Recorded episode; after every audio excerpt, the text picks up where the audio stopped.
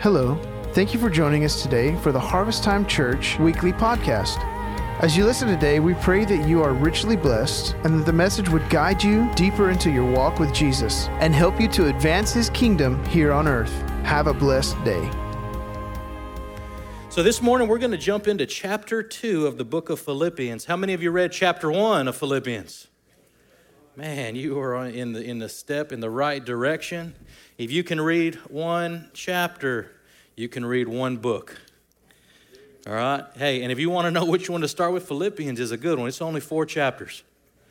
Right? If you're saying, hey, man, I'm not one of these novel readers, it's hard for me to read a lot.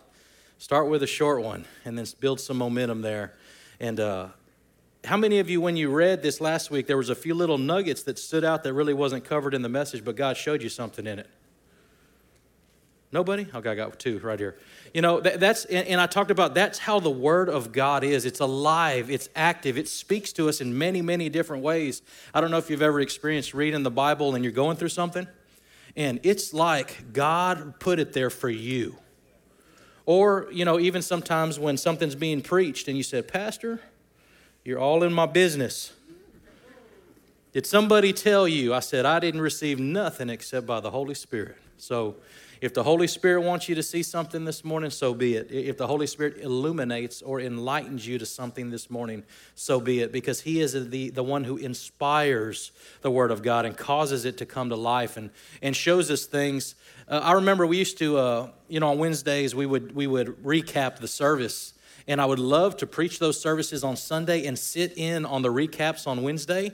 And I would just sit there and listen. Sometimes it was a home run, and you guys got what I was talking about the topics, the, the points, and all those things. But sometimes the things that you would receive from it were completely different. And that's how we know the Spirit of God will speak through His Word.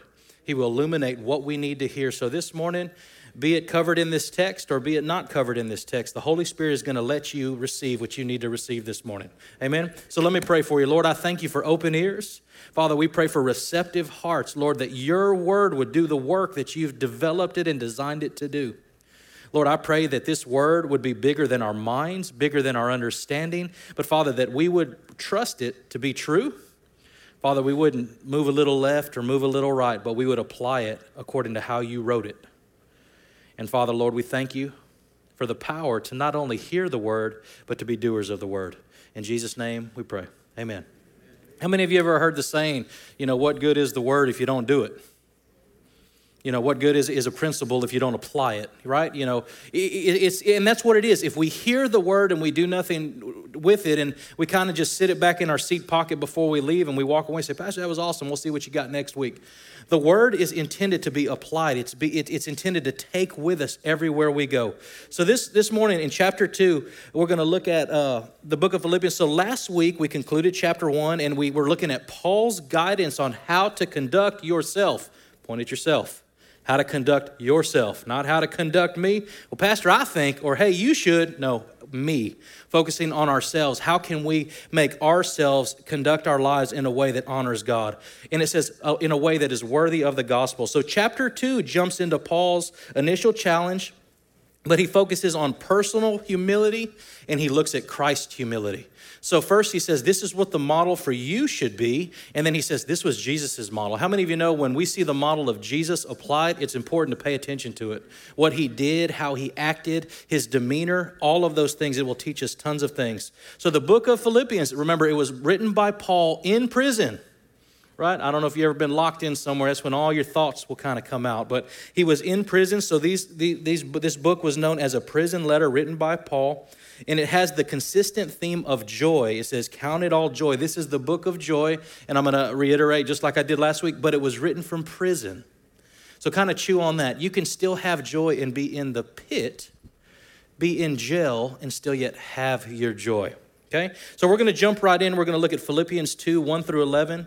Uh, and, i and we're going to look at in the English Standard Version, is what I'm using for all these. You're like, hey, you're not using the NIV, you always use it. So we're going to use the, the ESV.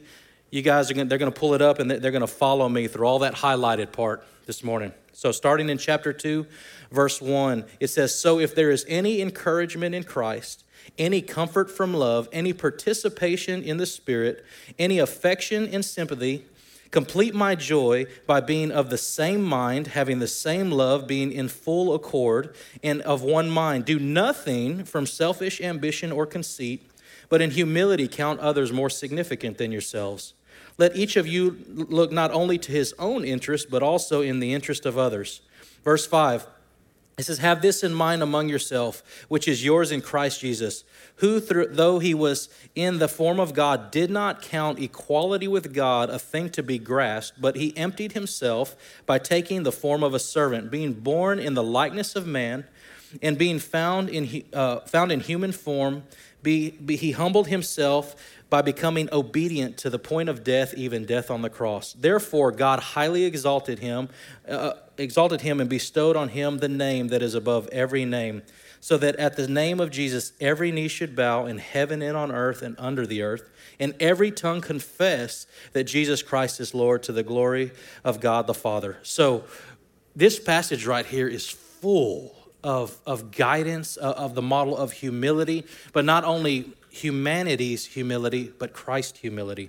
So we look at that verse, it says, it says, the joy of the Lord, complete my joy, you know, is what Paul continually says in this passage. So Paul's joy, we have to realize in this passage, was tied to the unity of believers. So if, if you if you know a pastor or you've ever been a pastor or you've ever talked to a pastor, when there is unity among the believers, life is good when there is discord and hatred and backstabbing among the believers, it's bad.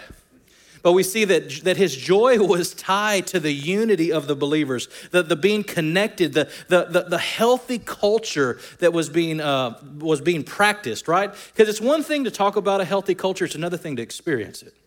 You know, a lot of people say, We love people. Well, show me you love people. Well, we like each other. Well, spend some time together with each other because if you never spend time with someone, how do you know if you like them?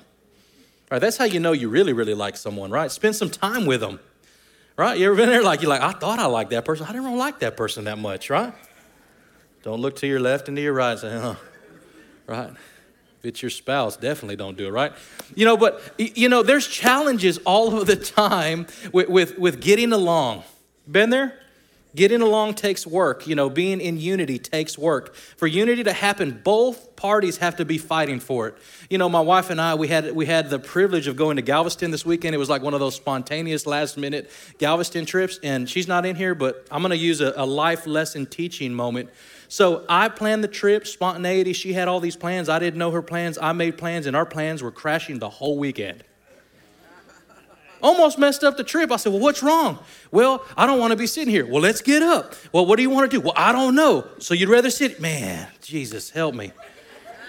You know, and then so then she then she made a suggestion, but I didn't like that suggestion. So man, I'm like, and now the kids are like, Dad, thanks so much for taking us. This was the best trip ever. I'm like, man, you don't know what's going on going on behind the curtain right now of all the frustration, that unity, and being one. And, I, and so, like halfway through the trust, says, "What did we need to do to make this trip better?" Trying to have vacation, trying to relax. Right?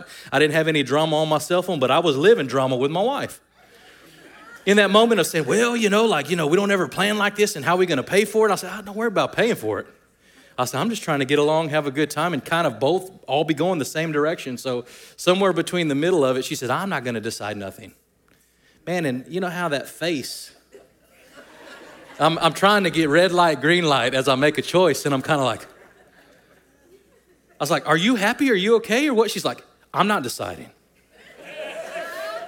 So, you know, I couldn't. So it was one of, but it was one of those conflicts, right? Of I was sitting too long, we were standing too much, we weren't doing enough, we were doing too much. And you ever been in one of those? That's real life. At the end of the day, guess what? We were still united. We still had a good time. Did we learn some stuff? Oh, yeah. I said, next time I'll make a whole list. We're going to be on the same page. We ain't going to tell the kids we're doing nothing until we decide behind the curtain what we're doing. So, to be in unity, there has to be grace given both ways. There has to be communication. There has to be a willingness, you know, and uh, I know I wasn't going to get a divorce over it, right? So I'm in this, I'm stuck to this relationship. It ain't like, well, fine, I'm gonna leave you in Galveston. Man, it'd be a bad day. Where's Miss Becky? I left her in Galveston. What's she doing? She's spending time with the kids, right? You know, I don't know. But we had to drive back together, and the ride home was good. And, you know, it's real life. But fighting for unity takes work. And guess what? I love my wife. But there's still conflict. So you got to understand that just because there's conflict doesn't mean we don't love each other, doesn't mean we're walking in unity. But it's that willingness at the end of the day say, well, that was rough, huh? Yep. We're still in this? Absolutely. See you in the morning and go to sleep. All right. So we got to fight for that. So let's look at the Christian humility. Let's look at ourselves and then we'll look at the model of Christ. So notice in, in verse 2, it says internally, it says the way you think. So it says the same mind and the same love. Okay, so it's not everybody, and, and understand this, this is not everybody robotically doing exactly the same thing. It's about pursuing the same goal. The same goal has to be in mind. So, football players all have the same goal of scoring points and moving towards the same end zone, right? But they play different positions, different roles. But I hope we're all looking for the same end zone this morning, right? We all want to get to the same destination. We all want to get to the same place. Now, in the Bible, there's a story uh, of, of when, when they were rescued out of captivity and God took them to the desert. You know, they wasted, and I'm going to say wasted, 40 years in the desert because they did not learn what God wanted them to learn. To go to the best place possible, you got to learn what God wants you to learn. Because it really wasn't that far, but God took them the long way, hoping they would respond. And guess what? They kept riding that merry-go-round. A whole generation died, and a whole nother generation was born that had to learn to know God. So if we get so focused on what we want or our comfort or whatever we want, and we don't focus on what God wants to show us and respond accordingly, we will spin our wheels, we will waste time, and we may never arrive at that, arrive at that promised land. But I don't like to ride a merry-go-round that long. All right, we're gonna get off? Come on. All right, one, two, three, jump. Right? We don't want to do that, but sometimes our response, God needs you to change. Anything hard in our life is, is, gonna, is gonna cultivate change, but sometimes God puts things in your life to cause the friction to change. If you're uncomfortable, you're gonna move. If you're comfortable, you're not gonna move. I found that in Galveston. I was too comfortable, right? we gonna move? I was like, man, kids are playing. I'm sitting like, looks like a great idea to me. Was not, right? Want some movement. All right? Everybody's lightened up this morning? Come on. I don't know what else to do if you're not comfortable and enjoying it, all right? So it says, be in the same mind, in the same love. So we got to have the same goal. It says, be in full accord. What does full accord mean? It means complete agreement.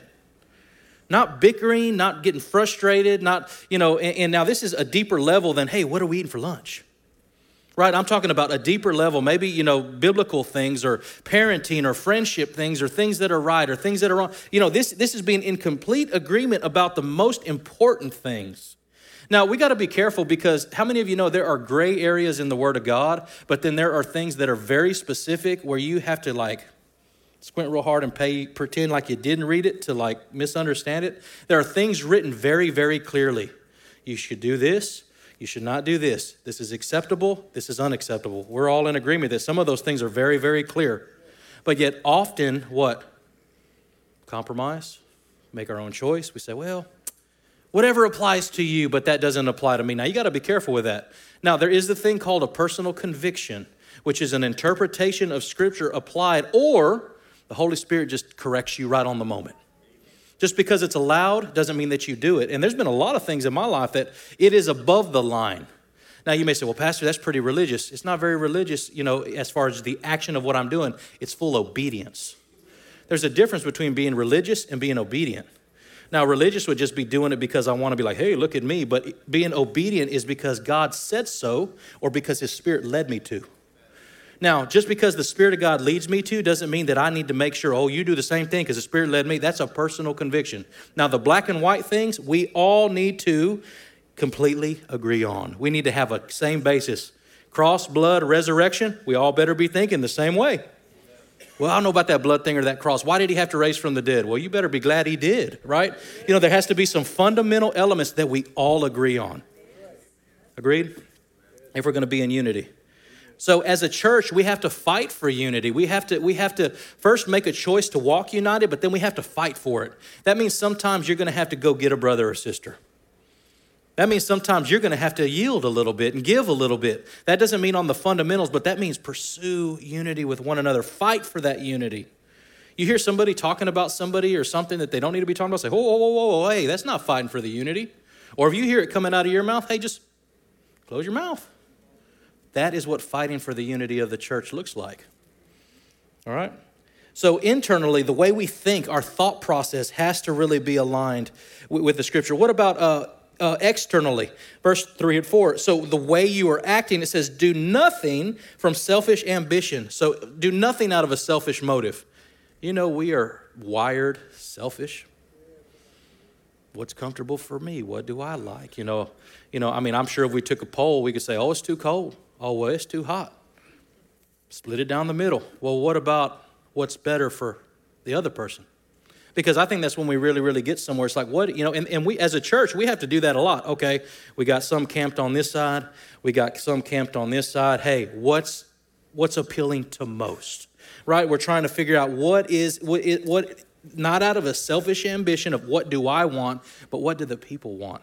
What does the church want? What will help them worship better? What will help them pray? What will challenge them to read the word? All of these things, you know, it's, it's not out of motive to, to force you to do anything, but to encourage you to be all that God has called you to be. That's the motive, right? So we don't want to be selfish. We, we don't want to have that motive. And it says, or conceit. So don't be prideful and arrogant. You know, one thing I learned, it's okay to not know everything. You know, I remember uh, at STP, I had a guy telling me about a procedure and he was telling me all this stuff, and I said, Man, something don't seem right. And I called him. I said, Hey, man, is that really how you do it? Or are you just like running by the seat of your pants because we're about to do something? And he's like, No, man, I don't really know. It's like, idiot. Like, if you don't know, just say you don't know. We could both lose our job by your ignorance, right? So we have to realize, I don't know everything. Guess what? That's okay. God never wanted us to know everything.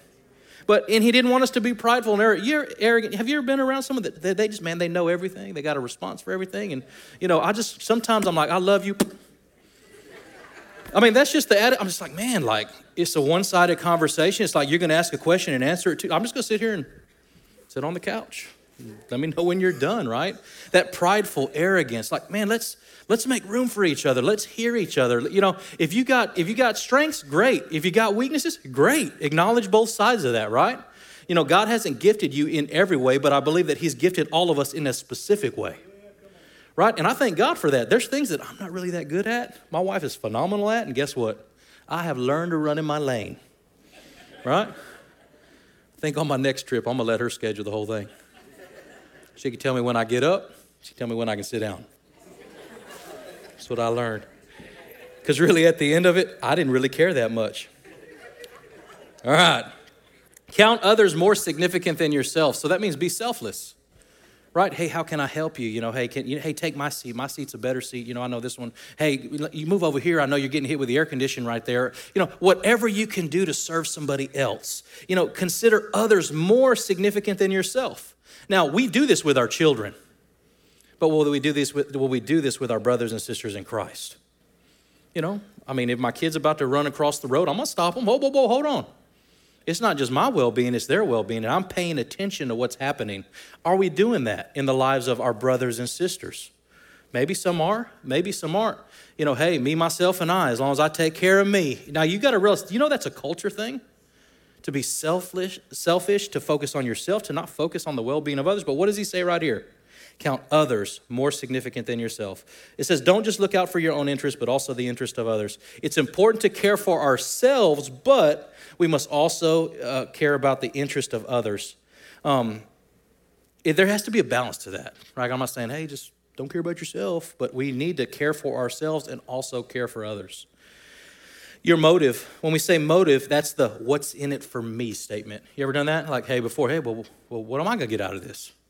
You're just going to get the opportunity to serve. Well, well, uh, I don't know if I like this church thing. Come on.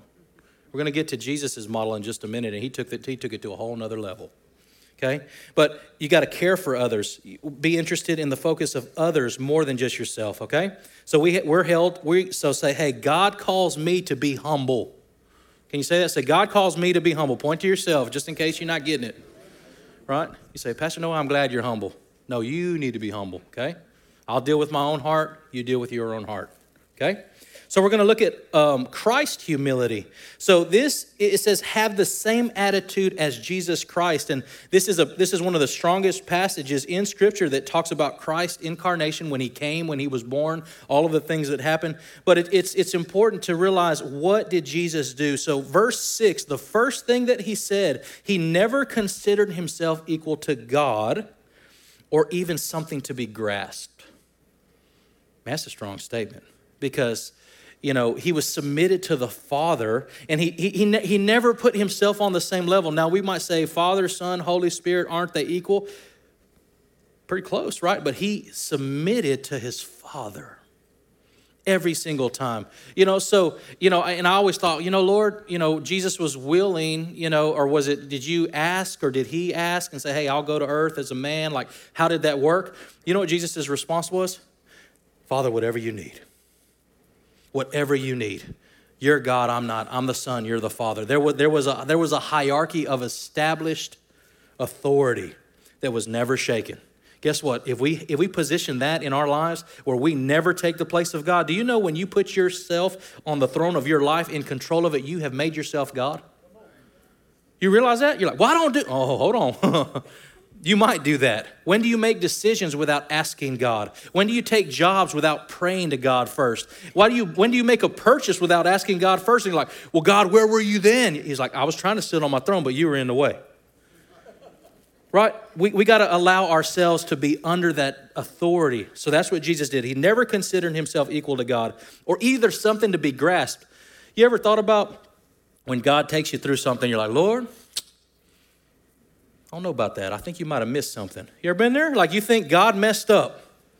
He was sleeping that day. He, kind of dozed off for a minute and missed something. God does not miss anything. But it's when we think that that we grasp for taking control rather than allowing God to be in control. What else did he do? He's emptied himself, taking the form of a servant. Now, that word servant, do you realize in this passage it is the exact representation of what a servant should look like? So if we ask ourselves, what should we, you know, we say we want to serve, right? So if we say we want to serve, we need to look at the perfect model, which was who? Jesus. What did he do? What did he not do? And he, it says that he emptied himself, taking the form of a servant, and was born in the likeness of man.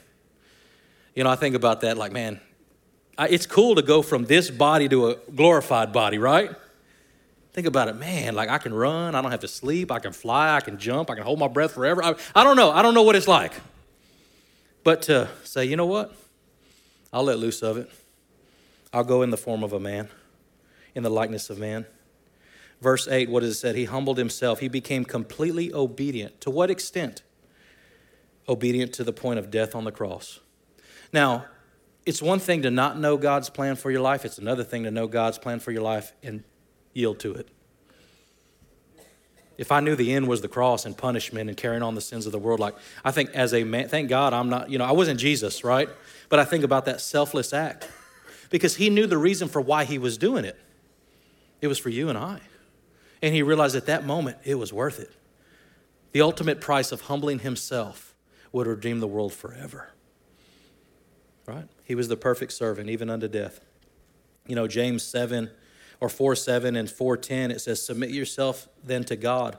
Humble yourself before the Lord, and he will lift you up. Now, we've talked about that principle. Jesus modeled that principle.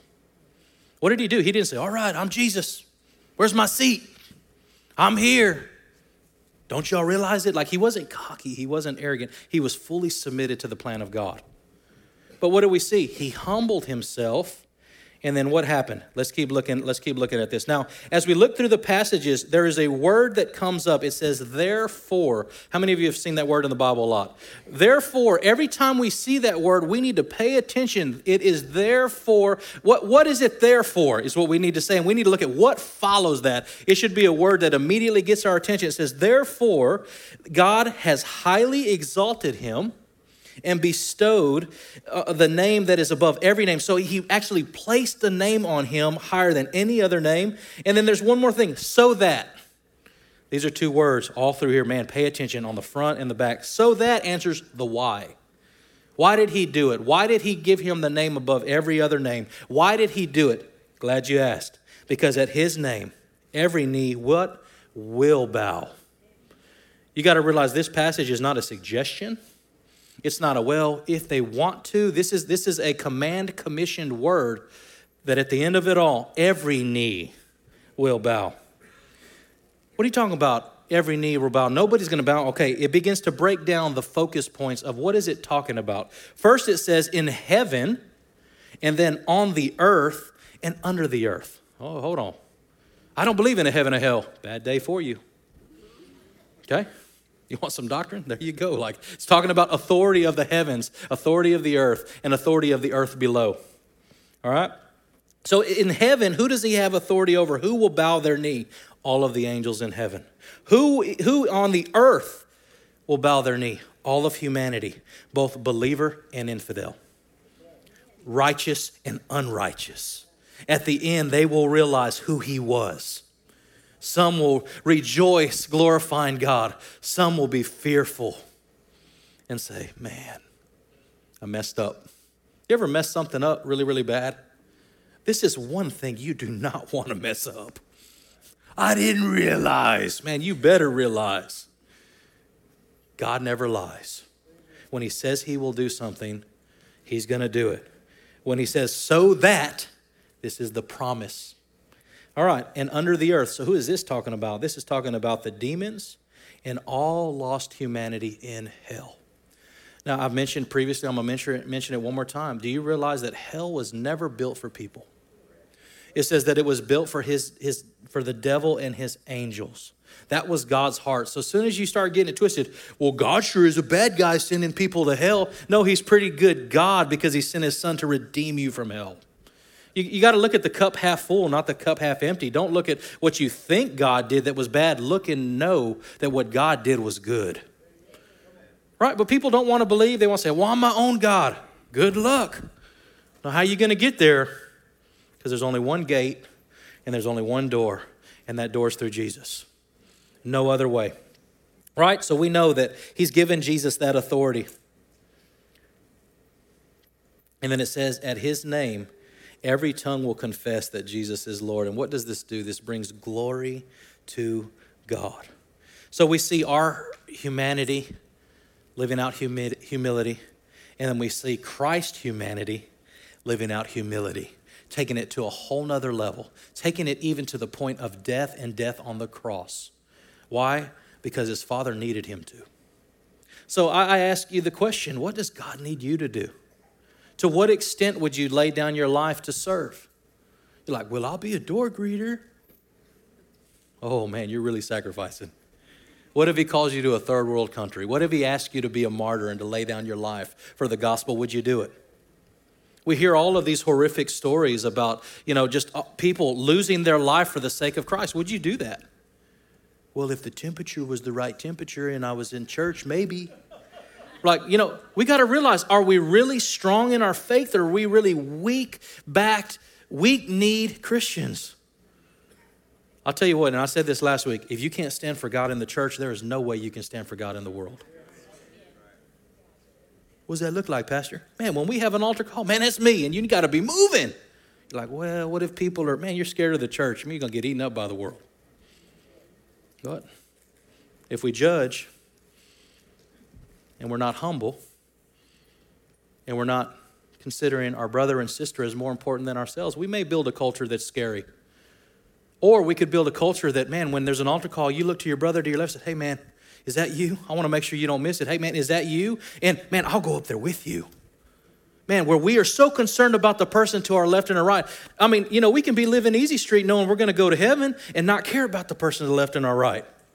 But if you have somebody to your left and your right, you don't know. I mean, there should be concern for the other person would be like, hey, man, if you died right now, do you know Jesus? Pastor no, he's talking about this heaven and hell. Man, every knee's going to bow. Like, have you already bowed that knee or are you going to be forced to bow your knee?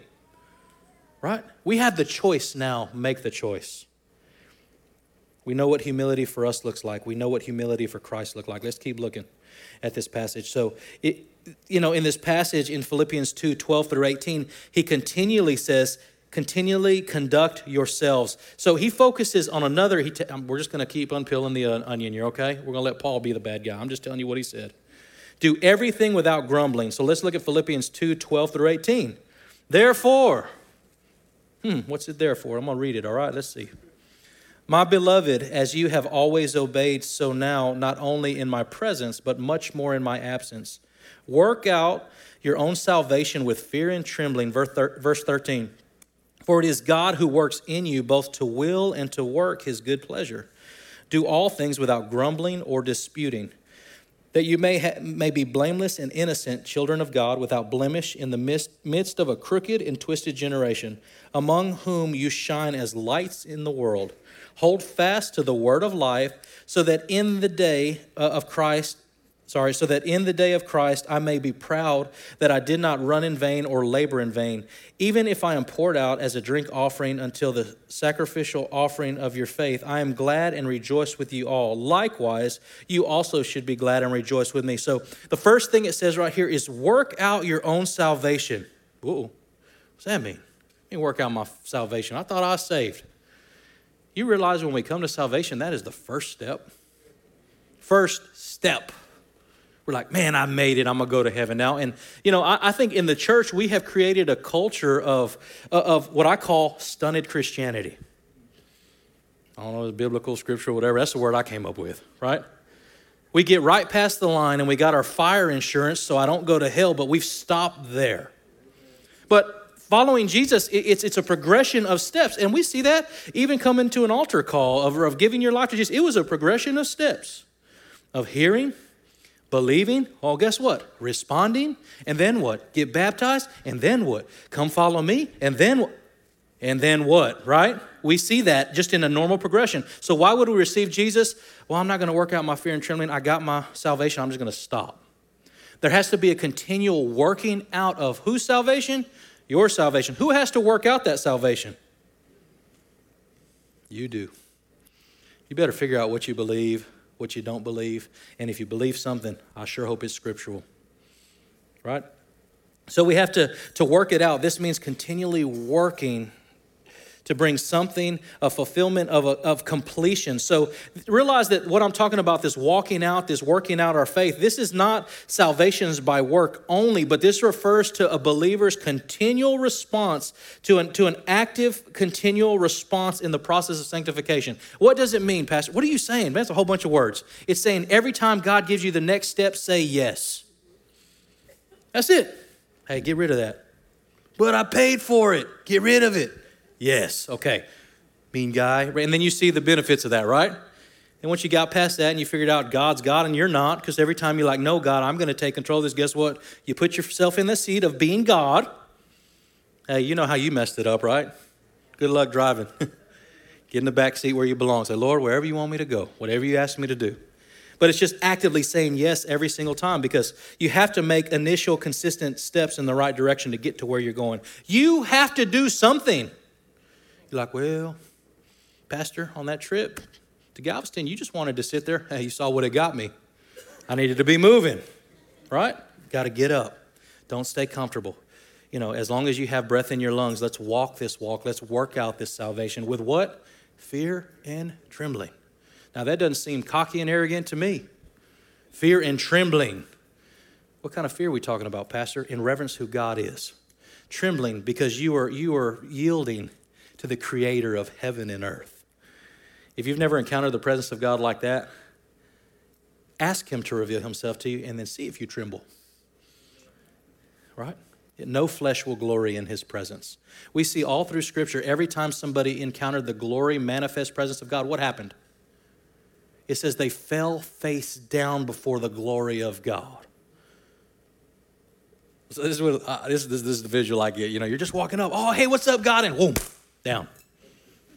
No flesh will glory. You will not stand in his presence. Not that God has to be feared, but we should be fearful of not being obedient to God. And we would want to pl- we want to please God, right? Think about that next time you choose to do something that doesn't please God. Because not doing what he says shows you are not really concerned about pleasing God. Acts of obedience mean what? I do desire to please God. Okay? So work it out. This is not a passive thing. So, so we're to work out our salvation with fear and trembling, not being boastful, not being prideful, not being arrogant. You know, a healthy fear of offending God is it's healthy. You know, I, I, you know, I thank God that you know we're, not having a whole lot of these Old Testament things where like somebody has sin in their life. Oh, you had it. Ooh, boom, God killed you. Talk about all of a sudden holiness getting right at the altar. Like, man, that scare you, right? Where God really held people accountable for sin, and you know, He said, "Who did it?" You know, and man, you know, it was just.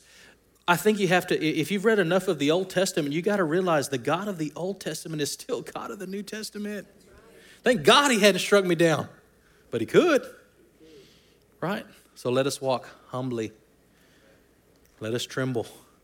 Let us have a healthy, godly fear of who He is. So we realize there's our part, and then guess what? There's God's part. So he does the heart change in you and I. So it says he works in you to will and to work. To will, it means that he actually gives you his desires. Thank God for that. You know, and, and hopefully when you receive salvation, you felt some of those desires change. That doesn't mean you, you're, not, you're not living in the flesh where you don't love bacon cheeseburgers no more. That's not what I'm talking about. I'm not talking about the flesh. I'm talking about that heart transplant that begin to love things that God loves and hates things that God hates. Or things that you just used to do. Said, man, I used to really have an appetite for that. I just don't anymore. I've heard awesome testimonies of drinking and smoking, and it's just gone. Man, that does not happen unless there is an internal change. But guess what? That's what God does. He does the internal work, but we also have to do the external walking it out. Right? Like play with fire, it'll get burnt. So mom always told me, and God thinks the same thing. Right? We have to align our lives to model things that please Him. Our life should focus really on bringing Him pleasure. Man, would God be okay with this? Does God like this? Should I be doing this? You know, I, I think about that all the time. You know, it says that the eyes of the Lord are everywhere. Some of us don't believe that, or some of us forget that, or someone's like, hey, God, close your eyes for a minute. Like, I, think about it. Because if, if, if, I'm standing right there, let's say I followed you all day long, you pull your phone out, oh, I'm just playing Pastor. I wasn't going to look at that. Oh, man, I'm going to stop. Oh, I, I, was just playing. I wasn't going to stop there, Pastor. Oh, your, your whole attitude and habits and everything you do would change because I'm right there with you. Well, guess what? Spirit of God lives inside of us. It says his eyes are everywhere, looking over the righteous and the wicked. So we got to realize, man, you know, he's going to work that change in us. And you know what's going to happen when it's something that maybe we haven't really licked it yet, we're still dealing with it? You know what he's going to put in our heart? Conviction towards it. He's going to show us how he sees it, how he thinks about it, and how it breaks his heart. And then once you realize that, you can't keep doing that because you have realized how detrimental it is to your life. You know, everything that God asks us to do, he does it for our own benefit. We think it's because he's a bad, mean God. That's never the case. He knows the cost of a choice, he knows the consequence of a potential sin. Now, I've had consequence for sin and I've had grace for sin, where I reap the, the, the consequences of it, and then it seems like sometimes I've escaped away with it. But let me tell you what something that, that the Lord gave me revelation of. You know the devil will try to cause very little consequences initially so that he will bait you and suck you in and think it's safe and it's okay and it's not going to cost you your life. You put out free food every single day for a cat. How do you know when he's going when I'm going to set the trap? It's the same way in our own lives. So you're saying the devil covers me? Shoot, I don't know. But I know that he traps that he puts the snare in place. But if you get comfortable coming back and say, "Ooh, look, sin with no consequence. And the wires get crossed in the way you think. Now you think it's safe, and then one time you get bitten and it almost costs you your life. Hmm. Pastor, I didn't know that's how it worked till I got bit. Exactly. But I want you to know how it works. Why? So you won't even entertain the bait. Stay close to what God wants you to. All right? And it says, hold fast to the word of life now, I was going to use the illustration. I couldn't find a. I figured all the all the adults would be in here, and there's no kids. But you know, if you could visualize a pull-up bar, and I ain't gonna get you to do a pull-up. I'm just gonna get you to hang on to that sucker. You know, and man, if I could get one high enough, I was gonna get somebody to just hold on to. I said, just hold on to it. So visualize somebody holding on to that pole. I said, grip down and don't let go. All right, hold on. And there's he's sitting there struggling. And then you wouldn't listen to my message no more because you'd be watching this guy struggling. But it says, it says, hold fast to the word of life, grip down on it. Now, what happens the longer that person were to struggle? Pastor, I'm losing my grip. Hey, grip down, keep holding on. Hold on to it like your life depended on it. Now, I tell you what, if he's just hanging from a pull up bar and he lets go and his feet hit the ground, he's going to be like, man, that was tough. What if he was hanging off a cliff? Mm-hmm. He's going to hold with a little more urgency because he knows that if he lets go, he will fall to his death. Well, we have to realize that we're playing a, a game of life and death. We have to hold to the word of life like our life depends on it. How long, Pastor? Till Jesus comes. Because it's really Jesus that gets under us and holds us up and holds us to the standard that he calls us to. Do you realize that? God will allow you, he will enable you to walk to the standard that he demands of you. I think some of us this morning maybe don't realize that what he calls us to do, he also enables us to do. Amen. Thank God for that. And it says, any sacrificial Christian service should be to us as a mutual joy. If, if somebody uh, sacrifices for Christ, it says, count it all joy. Let's look at this last little passage from Philippians 2 19 through 30. Kind of shifts gears. He talks about Timothy, he talks about Epaphroditus, and like all these things. So we're going to conclude it because this is part of the chapter. So it says, I hope in the Lord uh, Jesus to send Timothy to you soon, so that I too may, may be uh, cheered by news of you. For I have no one like him who will be genuinely concerned for your welfare. For they all seek their own interests, not those of Jesus Christ. But you know that Timothy's proven worth, how a, as a son with a father, he has served with me in the gospel. I hope, therefore, to send him just as soon as I see how it is going with me. I trust in the Lord that shortly I myself will come also. And then in verse 25 it says, I have thought it necessary to send to you Epaphroditus, my brother and fellow worker and fellow soldier, and your messenger and minister to to my need. For he has been longing for you all and has been distressed because you hear that he was ill. Indeed, he was ill almost to the point of death. But God had mercy on him, and not only on him, but on me also, lest I should have had sorrow upon sorrow. He'd have been really bummed out if something would have happened. So, verse 28 says, I am more eager to send him, therefore, that you may rejoice at seeing him again, and that I may be less anxious. So, receive him in the Lord with all joy, and honor such men for he nearly died for the work of Christ, risking his life to complete what was lacking in your service to me. So we see these two guys. We got Timothy and um, we have we have uh, Epaphroditus, who was the messenger who came to Paul that kind of brought him a care package. Well, while he was there, he got really really sick and almost died. So he gets better, and then he sends him back. And but he's also sending Timothy. So when we look at Timothy, Timothy was Paul's spiritual son. So he was his spiritual son. He was in one thought. He was in one feeling. He was one, in one spirit with Paul. They were one souled. You ever had somebody that thinks like you, acts like you, and it's like, hey, if you send him, he's just like, mean, it don't matter. Send me one of the two. They're exactly the same. But Paul was going to send Timothy to the church in, in Philippians uh, as close, as quick as he could, and he would hopefully come as soon as he could. And it was it says there was no one like him who has been proven as a priceless gift to Paul in his ministry. Timothy had Paul's heart and mutual genuine, genuine concern for the Philippian church's welfare. Timothy would be about God's business when sent. Paul quickly mentions that he trusts the Lord that he himself will be released and able to come also. So he sends Timothy, you know why? Timothy wasn't in jail. And he knew that they, they needed oversight, they needed love, they needed consideration. And I tell you what, uh, I, I'm, I'm like that too. I don't want anybody on this pulpit or anybody speaking to you that is not going to have the same heart, the same passion, and the same concern. If I'm not here and somebody shows up and beats the sheep, I'm going to beat them. I mean, that, it's that personal. I was like, man, if I show up and you just start nailing on my people, hey, Pastor Noah will repent next Sunday. We're going to go around back, the back acre.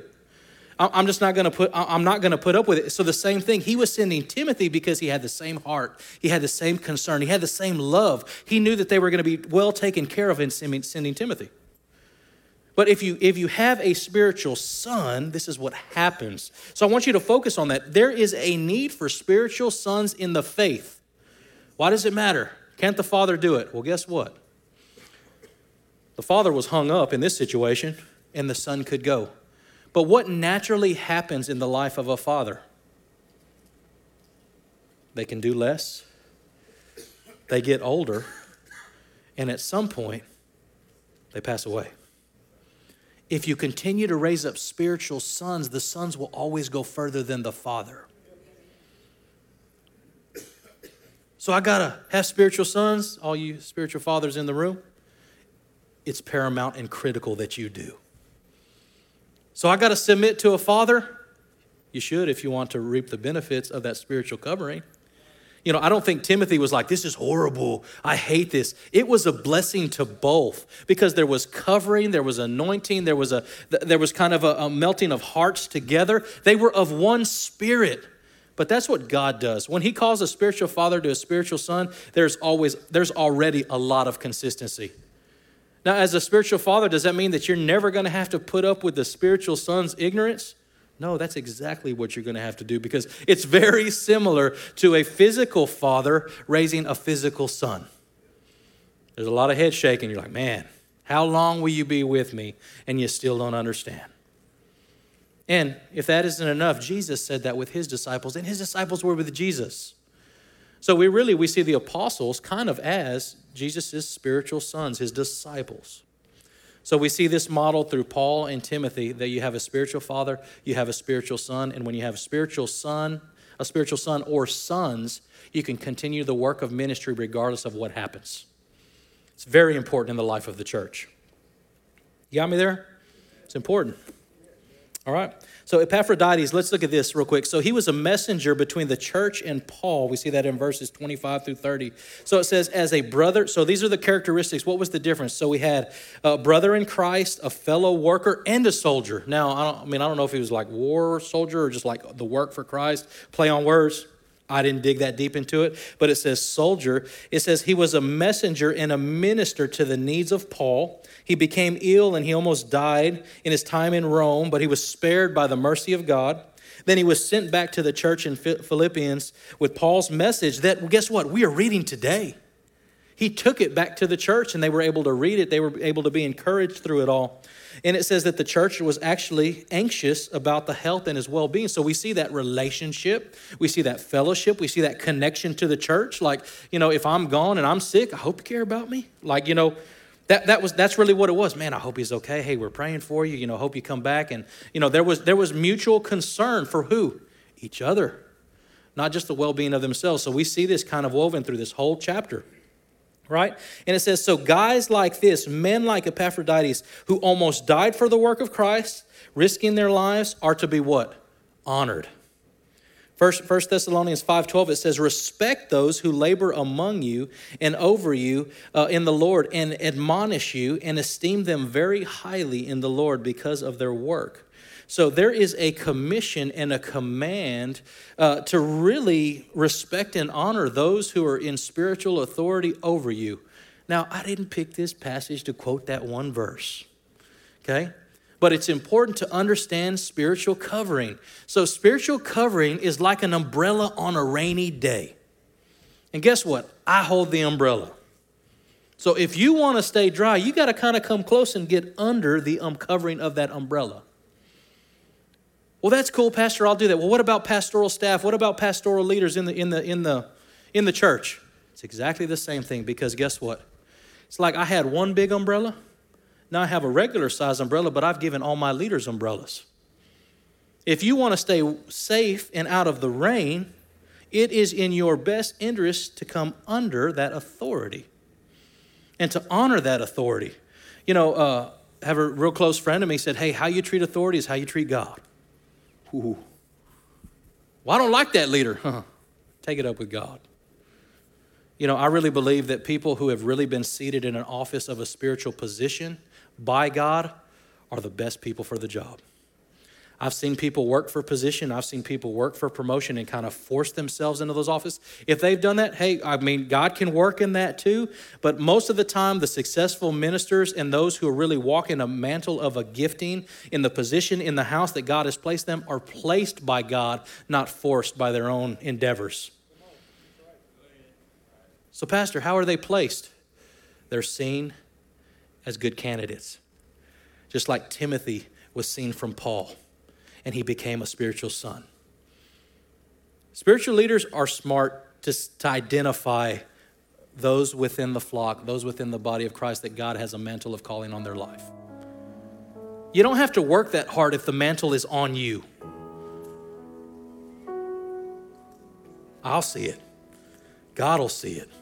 The elders will see it. The leaders of the church will see it. All you got to do is say, Pastor, I just want to get into the same goal. If I'm a pastor, teacher, preacher, apostle, prophet, whatever, whatever title you think God's calling you to, if that's what He's called you to, great. Guess what? It'll make room for you. But I think we all have to what? Be pursuing the same end zone. We got to all be trying to get to the same place. You what, if somebody grabs the ball and runs the wrong way, man, somebody please tackle that guy. Going the wrong way. You know, the scripture talks about that the Holy Spirit determines which gifts, which callings, which offices.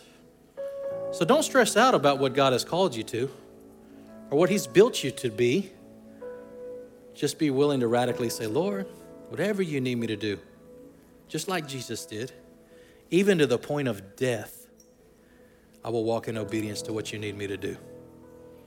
You say, Pastor, how in the world would I walk that out? In the same grace that Christ did.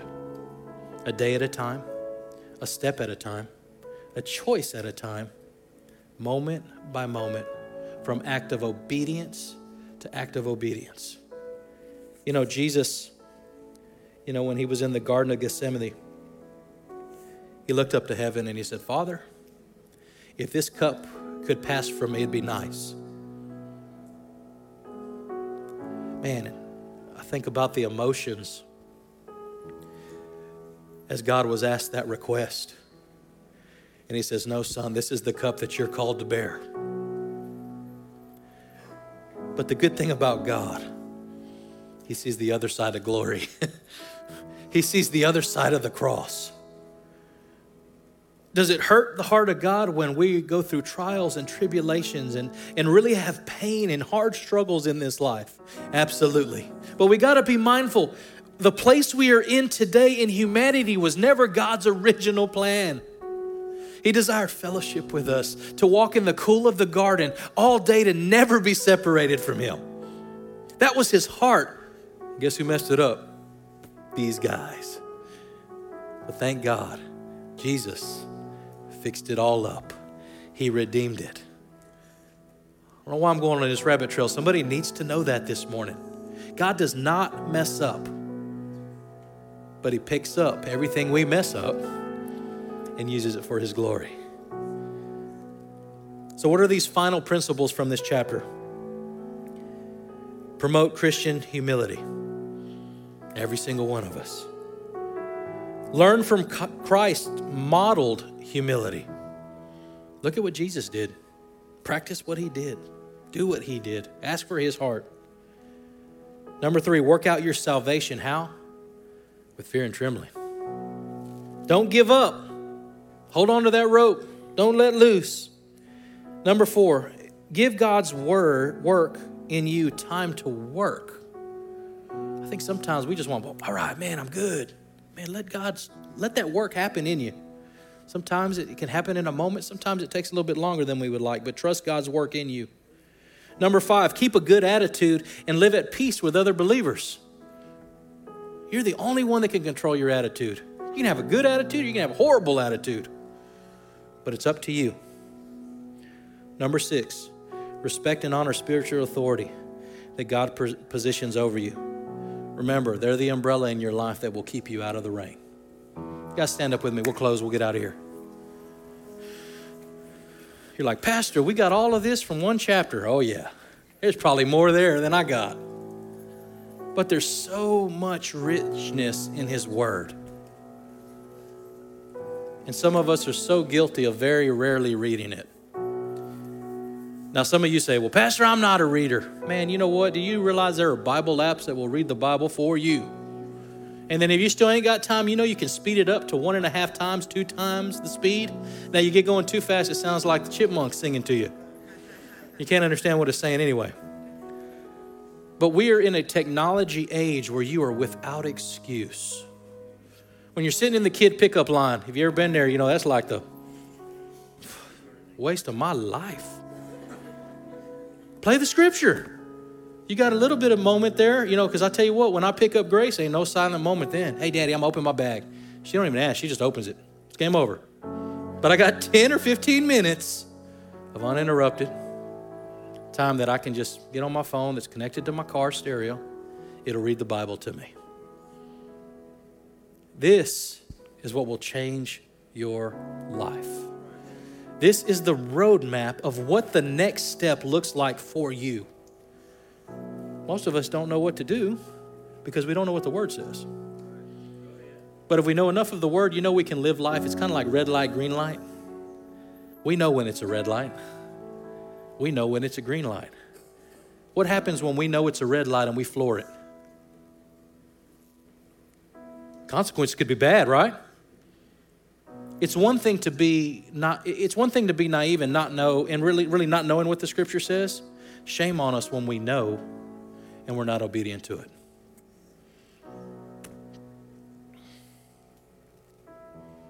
How many of you been enjoying going through this book? It's different for me. Like I'm like, man, I don't ever really preach. Like I like to stay on one focus. Like I feel like I'm like a ping pong ball jumping around and you know, but I, I really believe that as we go through this, God is going to get you what you need. He's going to spread a banqueting table before you and say, Come and eat till you've had your full. And I pray you leave this place this morning full. If you need to stick around and get a little bit more full, come on. I won't close the door on you. I just say, hey, lock up when you leave. But God wants to fill you in every single way. Now, I'm going to pray this morning before I release you that when you leave this place, you will be full. You know, I heard a story one time of a pastor that had a vision, and he says, uh, I looked outside, and as, as I was walking to my car, because he was the last one to his car, usually pastors last ones to leave, and he says, as he walked out in the parking lot, he just saw little, like little rivers all over the place. Man, and he walked out there and he says, Man, Lord, what is this? He says, Well, that's what I poured into people. And the pastor said, But why is it all over the ground? He says, Because the people are not healthy and whole, and I'm pouring out and I'm filling up, but there's so many wounds and things in their life that it's just seeping out. May our parking lot be empty because you have the health and wholeness to take it with you. So this morning, if that's you and you say, Pastor, I got something specific that man, I feel like I got holes in my vessel right now, things that I'm dealing with, things that I'm going through, that I need God to just plug that hole. I need Him to heal that in my life. And you know what that is? Come forward right now. We're going to pray with you.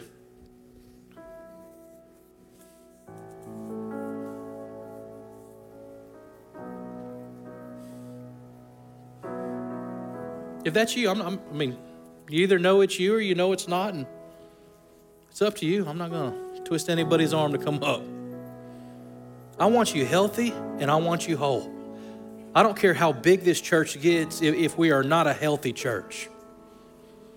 So we're big, man, we're got all kinds of spiritual sickness and disease, but I want us to be healthy and whole.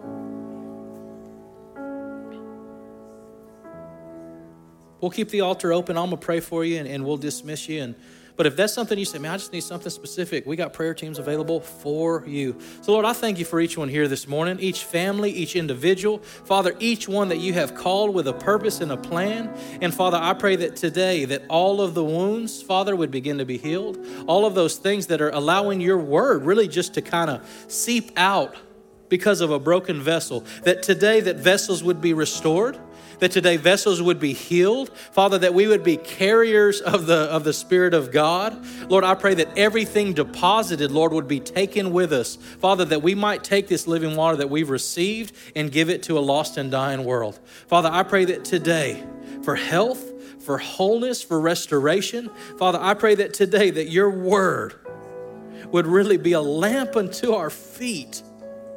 Father, that when we don't know where to go and we don't know how to navigate, Father, that your word would enlighten the path before us. Lord, I thank you for what you're doing. I thank you for the church. I thank you for your spirit that lives inside of us. And Father, I thank you for the work that you are doing in and through us. Father, that your work is never done. But we'll trust you to bring it into completion.